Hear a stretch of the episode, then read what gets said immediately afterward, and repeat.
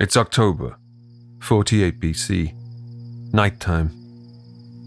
In his room in the palace of King Ptolemy XIII, child ruler of Egypt, Julius Caesar sits alone. Caesar is in a bit of a bind. On defeating his great rival Pompey on the plains of Pharsalus, the Roman civil war has effectively been won. In pursuing Pompey to Alexandria, it seemed possible that Caesar could stage peace talks and restore order to the Roman world. But everything has been thrown up in the air.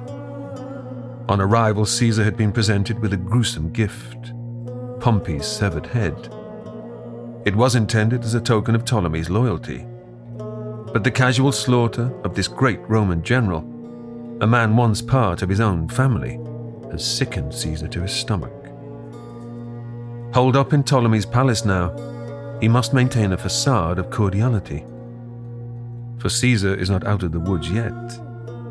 He knows that he's being used, manipulated by the boy king's chief advisor, the scheming eunuch Pothinus.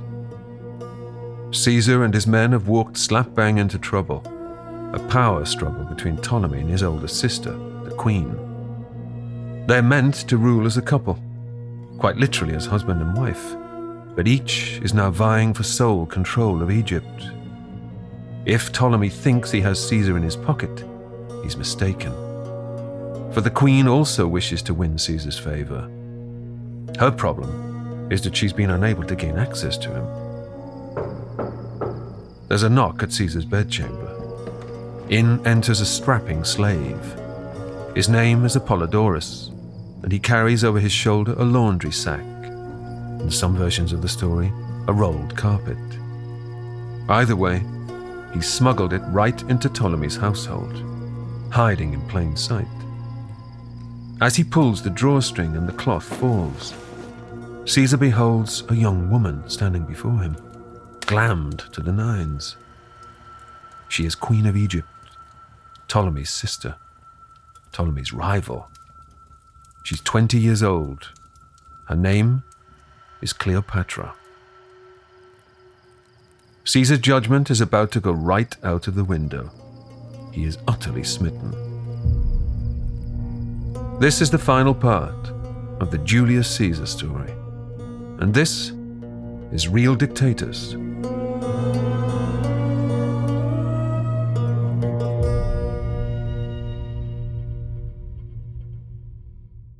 The Egypt of Cleopatra is one far removed from the fabled land of the pharaohs. Two thousand years on from the peak of ancient Egyptian civilization, Cleopatra exists closer to us in the present day than she does to the building of the pyramids. Egypt remains a powerful kingdom nonetheless. The fertile Nile Delta yields abundant agricultural produce. Its port capital is fabulously wealthy. Alexandria, as its name implies, was founded by Alexander the Great. After his death, as his empire fell apart, it was taken over by one of his generals, Ptolemy. A dynasty was established. The Ptolemies have been ruling Egypt for 300 years. Professor Amy Russell Egypt is really, really interesting because you've got different ethnic groups who've reached some form of uneasy alliance, and the monarch is trying to balance the needs of the people of Alexandria. A large majority think of themselves as Macedonian, and then indigenous Egyptians, also a very large Jewish population in Alexandria. There seems to be a lot of ethnic tension, and whoever's going to be in charge of Egypt needs to know how they're dealing with all of those things. Ptolemy XIII via his advisor Pothinus, has shut out Cleopatra VII in favor of a half sister, Arsinoe. Whether Cleopatra is the great beauty that history proclaims, who knows? Plutarch does commend both her striking looks and her abundant charms. She's also clearly aware of Caesar's weakness when it comes to the ladies. Dr. Adrian Goldsworthy. Cleopatra is one of those famous names from antiquity that still has immediate recognition. And there aren't too many of those, especially these days. And of course, she's Caesar's lover, one of many. She's the most famous. the story is such a good one in that you have her, you know, being smuggled into the palace where he's staying when he's arrived, you know, let out of the laundry bags, for popping up like a dancer coming out of a cake. At 52, Caesar is more than 30 years Cleopatra's senior. But so beguiled is he that he throws in his lot with her immediately. Soon he's ensconced in her palace, with Ptolemy's army bearing down on them. Professor David Gwynn. Cleopatra is clearly very intelligent, very ambitious, and has worked out that here's a counterweight to her brother. And if she works with Caesar and Caesar can eliminate her brother, she will take control of Egypt. Professor Neville Morley. Caesar starts as a kind of mediator and tries to bring them together, but Ptolemy's advisors feel that what's being proposed is much too favorable to Cleopatra. Ptolemy decides this is not the way he wants to go, so he besieges the two of them in the palace. As ever, Caesar's small but battle hardened army proves its worth. Supplemented by reinforcements, the Romans eventually engage Ptolemy's men in a naval battle. The young king drowns when trying to flee. Caesar appoints Cleopatra queen, alongside an even younger brother, 11 year old Ptolemy XIV. In effect, she will rule alone. Everybody's happy, except Pothinus the eunuch, who finds himself on the sharp end of a revenge execution, promptly beheaded. Caesar has been scrapping his way around the Mediterranean for most of his adult life. He's battle scarred, burnt out, balding. But he now has a trophy girlfriend to take his mind off things. The fact that Caesar is still married to Calpurnia seems but a minor detail. When Caesar and Cleopatra meet, he's at the time in de facto control of a lot of Rome's resources, and Rome is very much the superpower. But she's the last one standing of the other monarchs, of the other powers. She has a, a huge amount that she's bringing to the table here. Despite the mutual convenience of their affair, the couple seem a genuine match. They get on incredibly well. Soon, Cleopatra will be pregnant with a son that she will call, unambiguously, Caesarion. And so Caesar and Cleopatra do what anyone else would in this situation. They go on a cruise down the Nile. He sort of takes a, a holiday, you know, and goes off with Cleopatra because this is pleasant. I can relax, I can switch off, and I can talk to someone who is interesting who is as well educated as anybody in the Greek world could be. And remember, Romans like Caesar are fluently bilingual and have a deep inferiority complex about the Greek world. And Cleopatra of Alexandria epitomizes all that is best about the Greeks. And she's an attractive, intelligent, lively, vivacious lover as well. So, you know, what more do you want in your, your 50s? They've been away for a month, halfway to Ethiopia, when reality pricks the romantic bubble. It's now the summer of 47 BC. Caesar's lieutenants and the supporting armada gently nudge their boss. It's time to go home. Back in Rome, things have been left in the care of Mark Antony. Antony is not the only one growing frustrated with Caesar's long absence. Caesar's antics have been greeted as a scandal. Less to do with his adultery, more that he's been consorting with a foreigner and a royal. That he intends to bring Cleopatra to Rome ruffles more feathers. As it happens, Caesar will not head back immediately. But there is more unfinished business. He eventually stops canoodling and going on scenic tours of the Nile and starts on the mopping up operation. So there are still some allies of Pompey round the place. In Asia Minor, another king, Pharnaces, has taken advantage of the chaos of the Roman Civil War. He is attempting to grab some lost territory around the Black Sea. Caesar marches in and, without breaking a sweat, defeats Pharnaces at the Battle of Zela.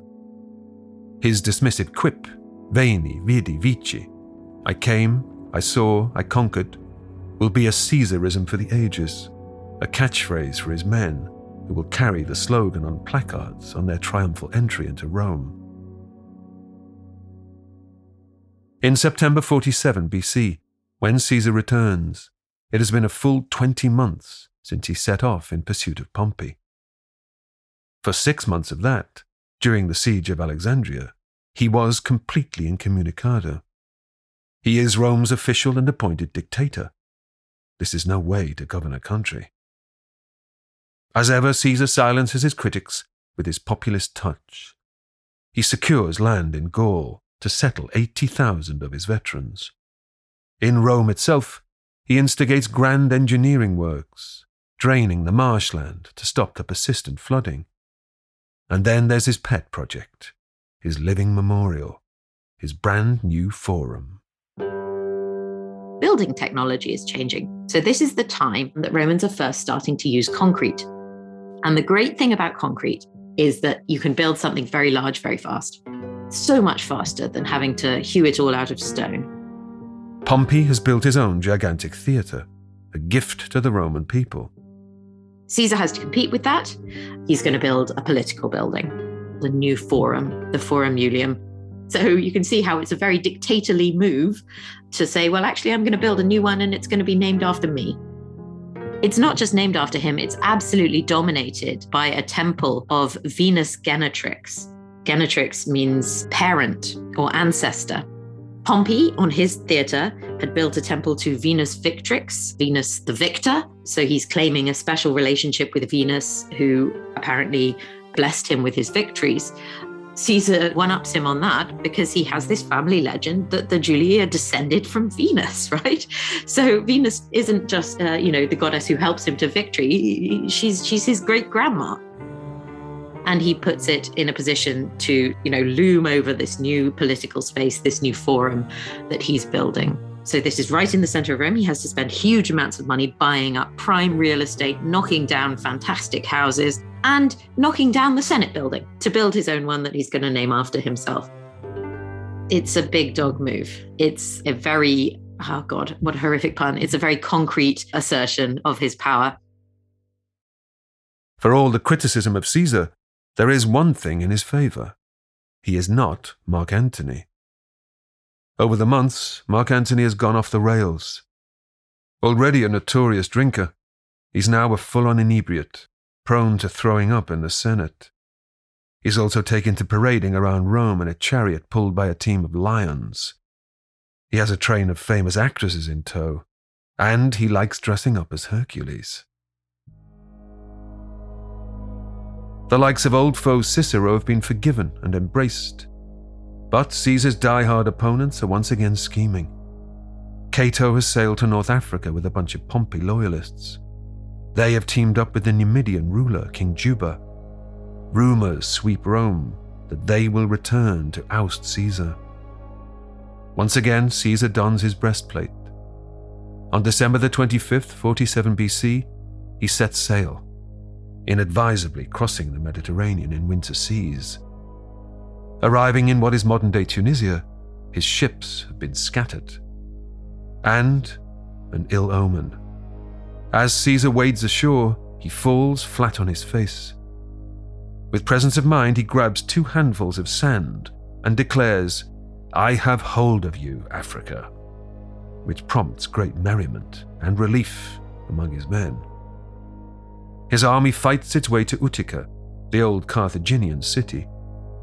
There, Cato is dug in. In protest, he's not cut his hair or shaved since Caesar crossed the Rubicon. But Cato knows which way the wind is blowing. That night, while Caesar's men besiege him, he sits in his bedroom reading Plato, before taking his sword and stabbing himself in the stomach. Not quite dead, he's discovered by his son. He helps him to a doctor who patches him up. But so determined to end his own life is Cato that he rips open his stitches and pulls out his own guts better than surrender to Caesar, or worse, to be treated with mercy. In celebration of his victory, Caesar has a fling with Eunoe, wife of Bogud, king of the Moors. Veni vidi vici.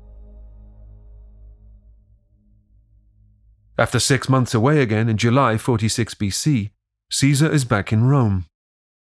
Delayed by conflict, He's not yet had a chance to mark his triumph in the Gallic Wars, let alone Spain, Egypt, Asia Minor, and North Africa. If there's one thing this dictator knows, it's how to host a do. Caesar throws himself a 40 day Thanksgiving. The toga party to end all toga parties. Tactfully, his defeat of Cato is remarketed as the victory over King Juba. As part of the parade, Juba's infant son, as well as Egyptian princess Arsinoe, are led through the streets, along with, remember this fellow, Gallic chieftain Vercingetorix. Stark naked, Vercingetorix blinks into the sunlight he hasn't seen for six years. All three are being led to their execution. When the crowd cries for mercy, the young woman and child are spared. Poor old Vercingetorix is not so lucky. He's taken away for a ritual garroting. It's quite the knees up. The legionnaires march in, singing affectionately bawdy songs about their commander in chief, ahead of wagons laden with foreign booty. Numbers are everything, from the 22,000 tables of gourmet food to the 400 lions butchered during the accompanying games to the 1,192,000 enemy that Caesar claims to have killed during his adventures, for which he gives each of his legionnaires a 5,000 denarii reward. Numbers in Greek and Roman sources are chronically unreliable. Do Julius Caesar's wars in Gaul constitute genocide? An awful lot depends at this point on whether you believe ancient sources can count. Was there violence? Definitely. Did a lot of people die? Equally, definitely. But the Romans want to conquer and absorb provinces that then provide them with resources. I do think the genocidal part has been exaggerated. I do not want to eliminate the fact that there was a great deal of death and suffering. Whole battles from the campaigns are restaged, with slaves fighting to the death.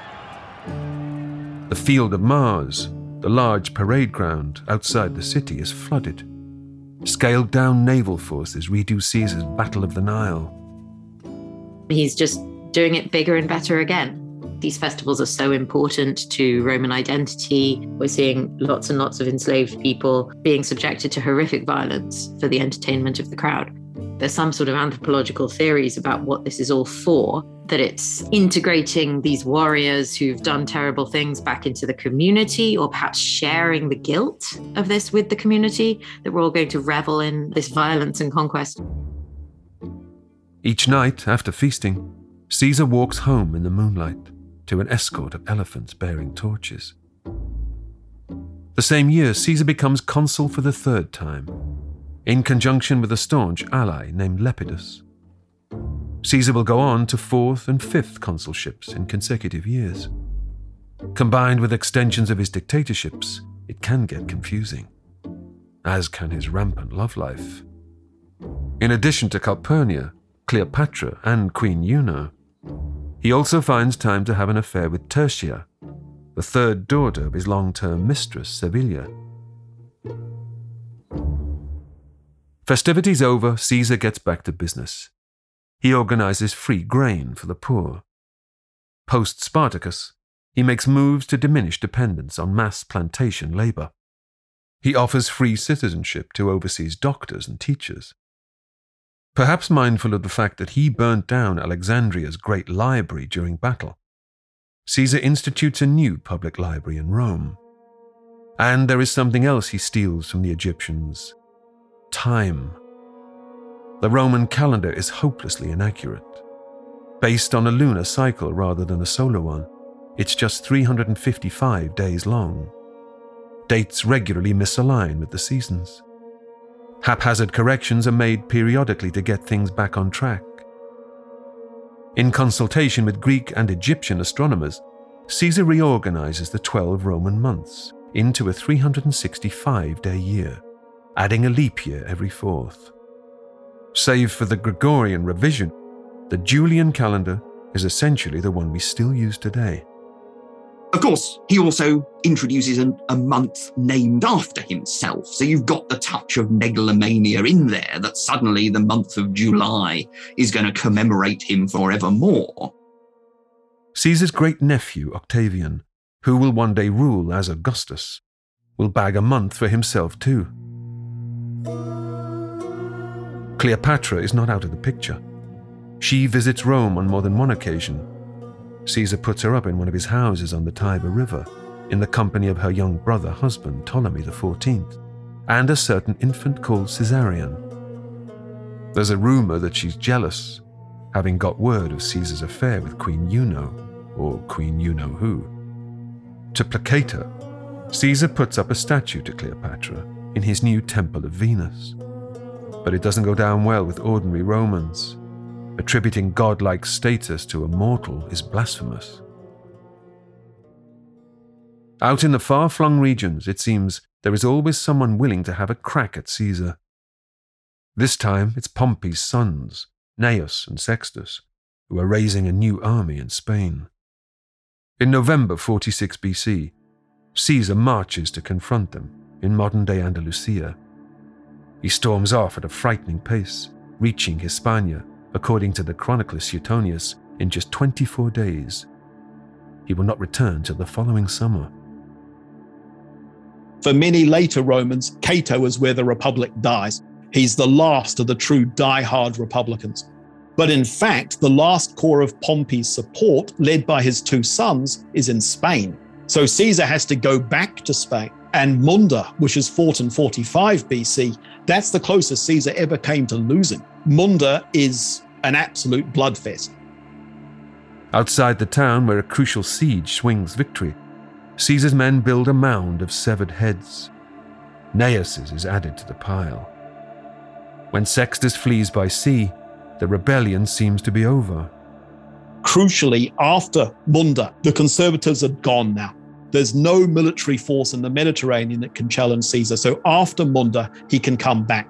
It's only actually in that short period after Munda that he is in sole control. This is Caesar's true dictatorship. This time, victory is followed by a 50 day Thanksgiving and a slew of honorifics. When Caesar is hailed by his men again as Imperator, it's added as a permanent title, along with another accolade, Liberator. He also gets the consulship for a further 10 years. In an act of false modesty, Caesar stays away from the Senate while these honors are bestowed. When a delegation of senators comes to inform him of the awards, they find him sitting in his half built forum.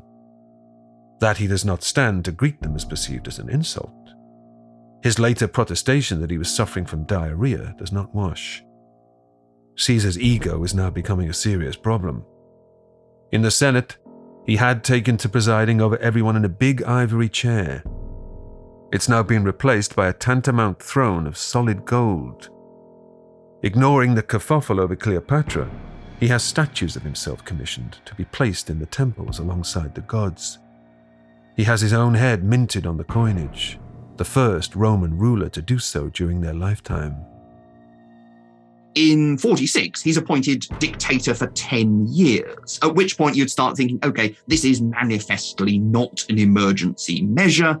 It's just about giving him supreme authority. The thing is, it's clearly popular. I mean, the Senate is busy sucking up by awarding him any number of different honors, but actually, as far as we can see, the population regard this as a basically good thing.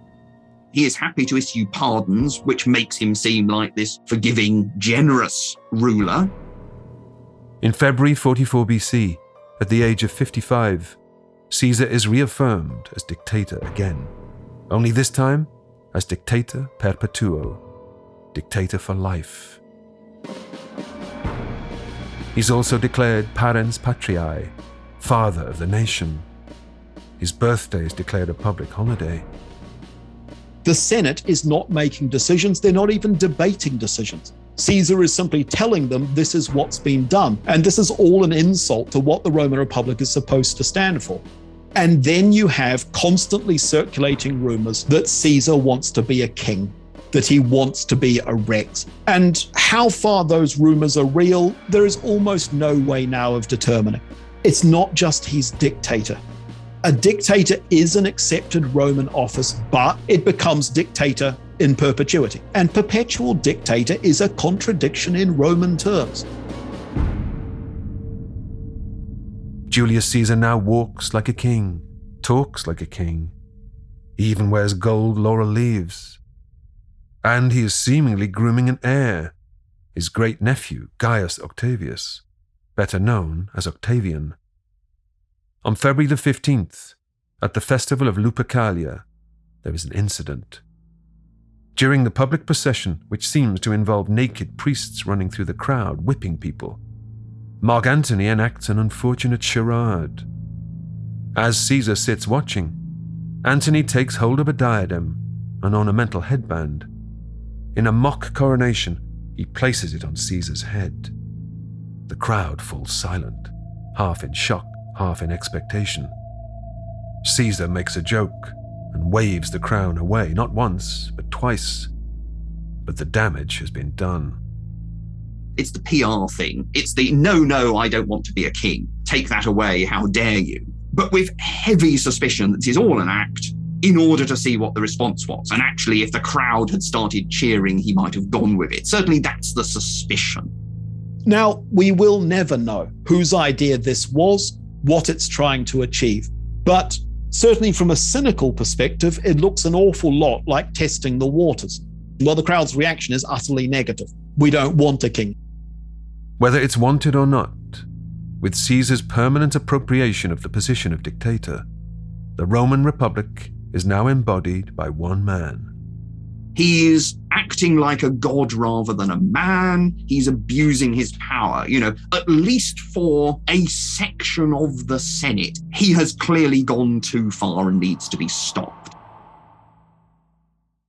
In whispered gatherings, the question of doing away with Caesar is no longer just a fantasy. Brutus and Cassius become ringleaders of a plot. Cassius has added motive. Servilia's daughter, Tertia, the one Caesar's been having a fling with, she happens to be Cassius's wife. Those enmities run deep. Brutus is also married to Cato's daughter, Porcia. She is the widow of Caesar's first co-consul, the one he humiliated, poor old Bibulus. There's loads of weird soap opera elements going on to all of this. It is wrong to reduce these individuals to just ideals, just political thoughts. These are living, breathing, flesh and blood human beings, very emotional like the rest of us. Momentum builds. They must choose their moment. Caesar inadvertently gives his would be assassins a deadline. He's getting itchy feet. He has turned his gaze to the one theatre of operations where the Roman military has never succeeded the Parthian front. Parthia has risen out of the old Persian Empire. It possesses the only military force in the known world that can match Rome's. Beat the Parthians, push as far as the Caspian Sea, and it will elevate Caesar to the stratospheric level of his idol, Alexander the Great. Plus, fighting someone other than one's own would be a nice change. On March the 18th, Caesar is due to depart. He's to begin his tour with a warm up skirmish in Dacia, the land today whose name bears the stamp of Roman occupation Romania. The great Parthian adventure is beyond anything Rome has ever contemplated. Caesar has 16 legions at his disposal. His engineers are even constructing a canal through Corinth to ease the supply line. With Caesar due in the Senate to sign off some business before departure, the conspirators choose a date for his assassination. The one thing pretty much everybody knows about Julius Caesar is he was murdered on the Ides of March, the 15th of March. The timing, that's relatively straightforward because once Caesar was with his army out in the east, he would be basically untouchable. Caesar is so sure of himself that he has let his guard down. Quite literally. He's recently dismissed his bodyguards his corps of Spanish auxiliaries. The Senate has sworn allegiance to him, after all. What danger could there be? It is almost as if, well, you know, I don't care at this point. I will keep doing this the way I want, and if fate intervenes, fate intervenes. He doesn't need to launch an invasion of Parthia. He doesn't know where to stop. Very few dictators have that ability to realize this is as far as it goes he probably just thinks most people must realize it's not in their interest to kill me because if they kill me, there'll just be another civil war. He's hoping that by ruling well, by governing well, by going off and winning some more victories, everyone will realize, yeah, okay, you know, it's not ideal, but this is much better than any of the alternatives. To eliminate Caesar, they still need to get him out of public view, somewhere where weapons are forbidden, not to mention a place he'd least suspect. They will kill him by their own hand right there in the Senate.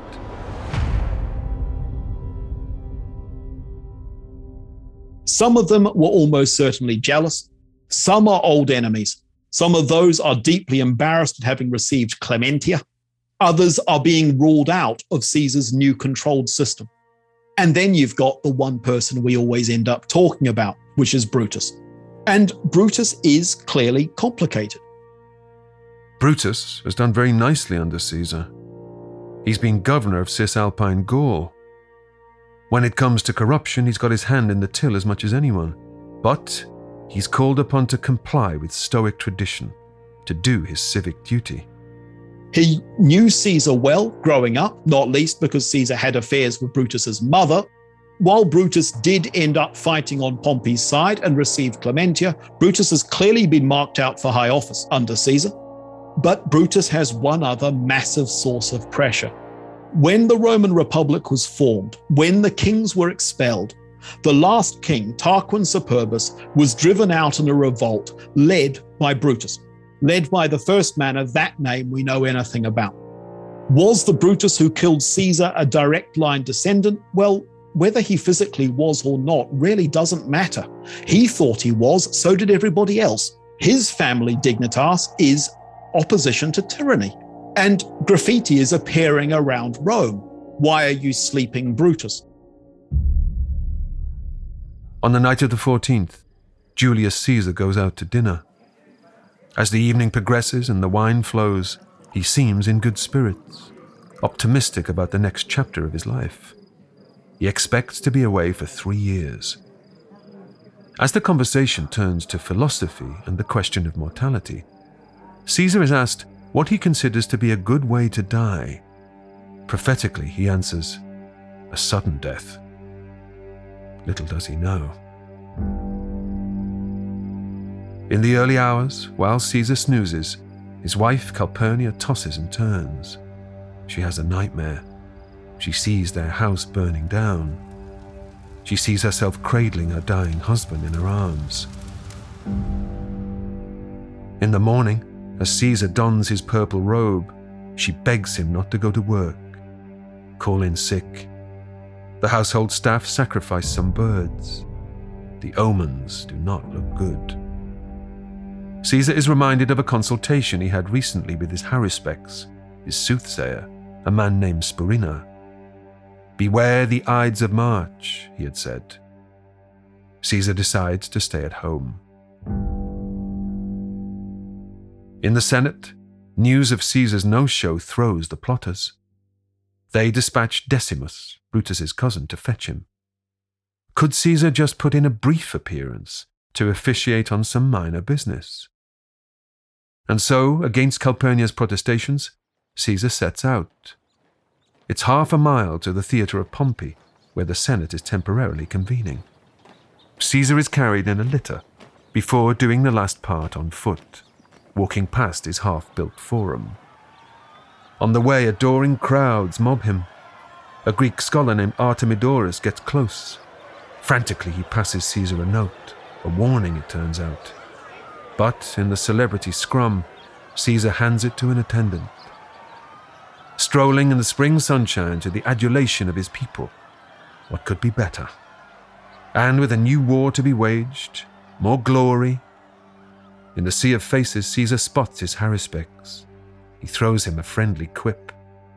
Caesar's going to the Senate House on the Ides of March and tells the soothsayer in the street, Well, the Ides of March have come. And the soothsayer said in a quiet voice, Yes, but they haven't gone. As Caesar enters the Senate around 11 a.m., the conspirators eye each other nervously. Someone waylays Caesar's number two, Mark Antony keeping him outside. Caesar is greeted warmly by Brutus and led to his golden chair. A senator called Cimber approaches. He is petitioning Caesar for the return of his exiled brother. He had served with Pompey and had expected a pardon. The plotters seize their moment. They gather round Caesar, presenting respectful arguments as to why Cimber's brother should be forgiven. Little does Caesar know that they have daggers hidden in the folds of their togas. They've agreed on a sign for them to strike.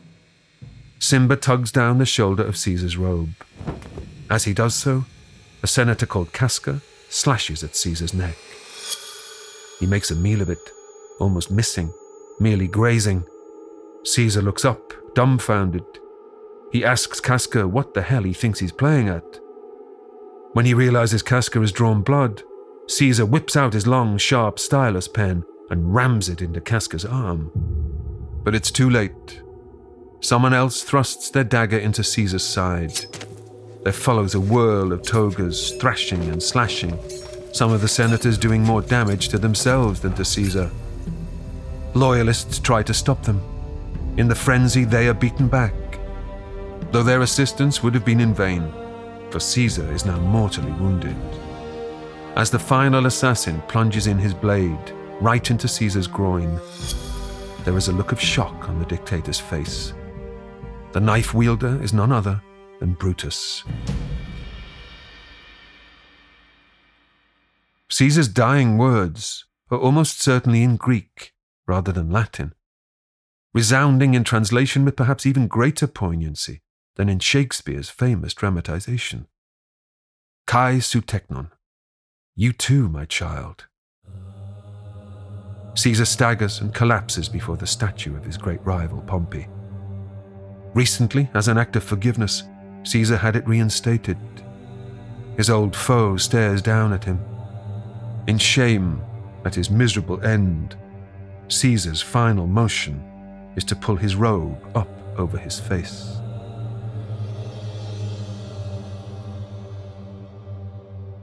A toga is quite useful, actually, if you're trying to conceal short blades. Gathering around traps them in a space. In the Senate House, there are no soldiers. So it is the obvious practical way to do it. And all the accounts of Caesar's body later being displayed 23 stab wounds it sounds real. You know, you don't get camera shots of exactly what's happened. But yes, that is how I think it did happen there's always a tendency with these famous figures from history that they become identified with one element in their life. You know, you can't really talk about Winston Churchill without talking about 1940 and the Second World War, in spite of all the other stuff he did. And Napoleon is 1812, he's Waterloo. With Julius Caesar, it's the last years of his life. It's the war in Gaul, it's the civil war, the dictatorship, and then this spectacular assassination. Because, you know, how many other figures in history have been murdered in quite such a dramatic way? Fast forward some 2,000 years.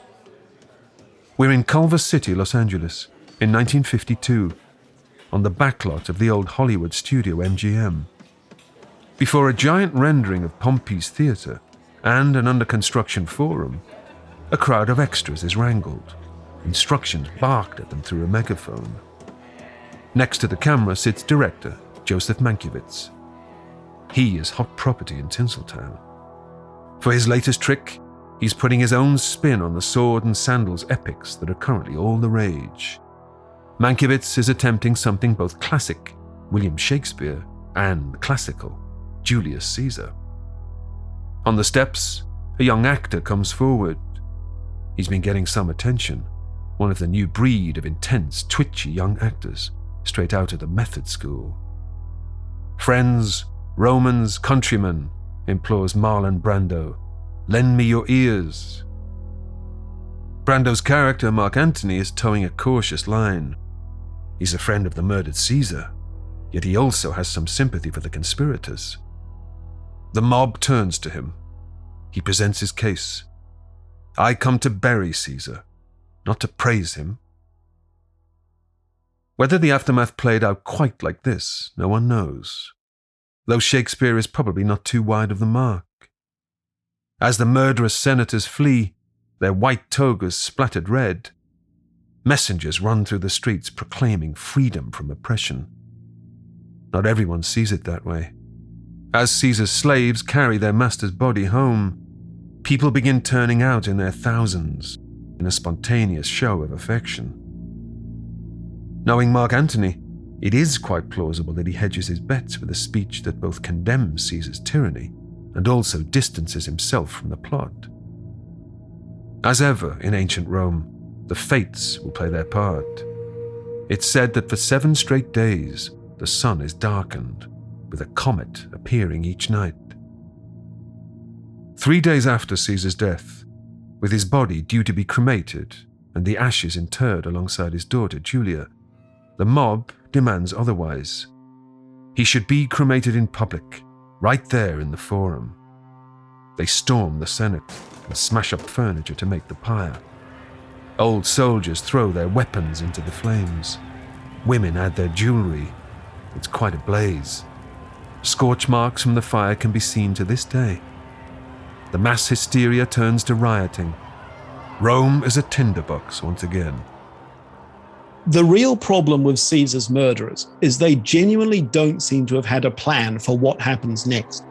As far as we can tell, they thought that you kill Caesar and it all goes back to normal. But the Roman Republic hadn't been normal for a hundred years. They didn't kill Mark Antony. Antony takes control of Rome. The conspirators end up all having to flee. Caesar's will is read out by Antony. 18 year old Octavian, grandchild of Caesar's sister Julia, is declared Caesar's adopted son. Alongside Antony and Lepidus, Octavian will come to form what is known as the Second Triumvirate. The Second Triumvirate will pursue a war of vengeance against a rebel army raised by Caesar's assassins. By its end, all of the conspirators will be dead, Brutus by his own hand. Octavian will have Brutus's head sent back to Rome to be put on display before a statue of his great uncle. Caesar's legacy is enormously far reaching. What we finally get is the line of the Caesars. Octavian makes sure he's got the name of Caesar and a whole load of other Caesar related names in there. And I mean, that's what his successors do as well. It's a little bit like JFK in a sense. He dies before his career is complete. So, therefore, he's looked at in a very positive light, and perhaps people are less critical than they might have been over time, Caesar becomes a title, which is why it then becomes the basis for Kaiser and Tsar. And he becomes a symbol, he becomes a word. I mean, there's you know, there's a modern term Caesarism, which denotes being a Caesar. Essentially, the idea of the charismatic populist strongman. This is adopted by Napoleon, most obviously. Napoleon is looking back to Caesar in exactly the same way that Caesar had looked back to Alexander. I think it would be a very strange thing to have a conversation with Julius Caesar. I think he's working from a whole different set of assumptions about how the world works. The past is a, is a, is a foreign country, they do things differently there. These people were not like us. They lived 2,000 years ago in a completely different world, speaking a different language with a whole different set of assumptions. They considered completely normal and unremarkable things that I hope today we would consider, you know, incredibly horrific, like mass enslavement. This impulse to identify with the Romans, we're all prey to it. I know I am. This is what I like about this period of history that for one of the first times in recorded history, we have so much information about people like Caesar and Cicero that we can kind of feel like we know them. But I'm very aware that it's a kind of romantic impulse and that it's one that we have to resist. The second triumvirate, like the first, will fall apart, its members turning against each other. Antony will fight from his new corner, Egypt, where famously he also has a relationship with Cleopatra. The pair will try to build a new Eastern Empire. After Octavian's victory at the Battle of Actium in 31 BC, Antony and Cleopatra will kill themselves too. Cleopatra, it is said, by way of snake venom. The Republican Senate had been desperate to avoid the advent of a king, but they misjudged the public's appetite for supreme authority. Given his family's lineage, Julius Caesar is proclaimed a god. His soldierly honor, Imperator, will be transmuted into a new title, one that will convey absolute power. With peace finally restored, Octavian will come to rule the Roman world not just as Caesar Augustus, son of divine Julius. Octavian will be the first Roman emperor. Caesar makes Augustus possible, and then Augustus adds to the fame of Caesar and makes it into something even bigger. The Roman Empire, the height of Roman civilization, and just the image of power. You know, it's why so many nations in history have chosen an eagle as their symbol, and why they get drawn to the architecture. Not to mention stiff armed salutes and fanatical cries of hail to a supreme leader at a basic level, the only two people who have a month named after them are Julius Caesar and Caesar Augustus, with July and August. And, you know, and we still have this ro- weird Roman calendar because of Caesar. So there's a lot about Caesar that's just infiltrated Western culture and is there even when we don't realize.